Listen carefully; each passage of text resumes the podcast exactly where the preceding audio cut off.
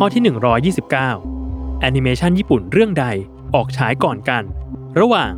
กอไก่อิกคิวซัง ขอไข่ หน้ากากเสือ หรือคอควาย เซนต์เซย่า10วินาทีจับเวลา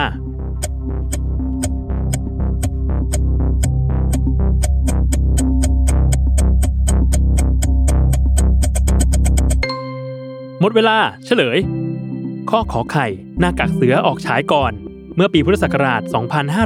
2512 หน้ากากเสือเป็นมังงะที่เขียนโดยอิคิคาจิวาระ วาดภาพประกอบโดยนาโอกิซึจิ ตีพิมพ์โดยสำนักพิมพ์โคดันชะ ซึ่งต่อมาถูกนำไปสร้างเป็นอนิเมะโดยโตเอะแอนิเมชันมีจำนวน 105 ตอน ฉายทางโทรทัศน์สถานีโยมิอุริ ระหว่างปีพุทธศักราช 2512 ถึง 2514 จากนั้นจึงมีภาค 2 ตามมาอีกจำนวน 33 ตอน ฉายทางทีวีอาซาฮีเมื่อปีพุทธศักราช 2524 มีเนื้อเรื่องเกี่ยวกับนักมวยปล้ำอาชีพ ที่สวมหน้ากากรูปหัวเสือปิดบังใบหน้าขึ้นต่อสู้บนเวที ต่อมาคือข้อกอไก่อิกคิวซังที่ออกฉายครั้งแรกในปีพุทธศักราช 2518 เรื่องราวในอิกคิวซังเกี่ยวกับอิกคิวเนนในนิกายเซนที่มีปัญญาฉลาดหลักแหลม สามารถแก้ไขปัญหาได้ด้วยการใช้หมองนั่งมาธิ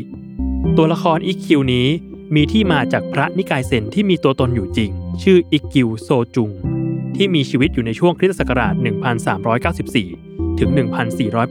1481 และสุดท้ายข้อคอควายเซนเซยา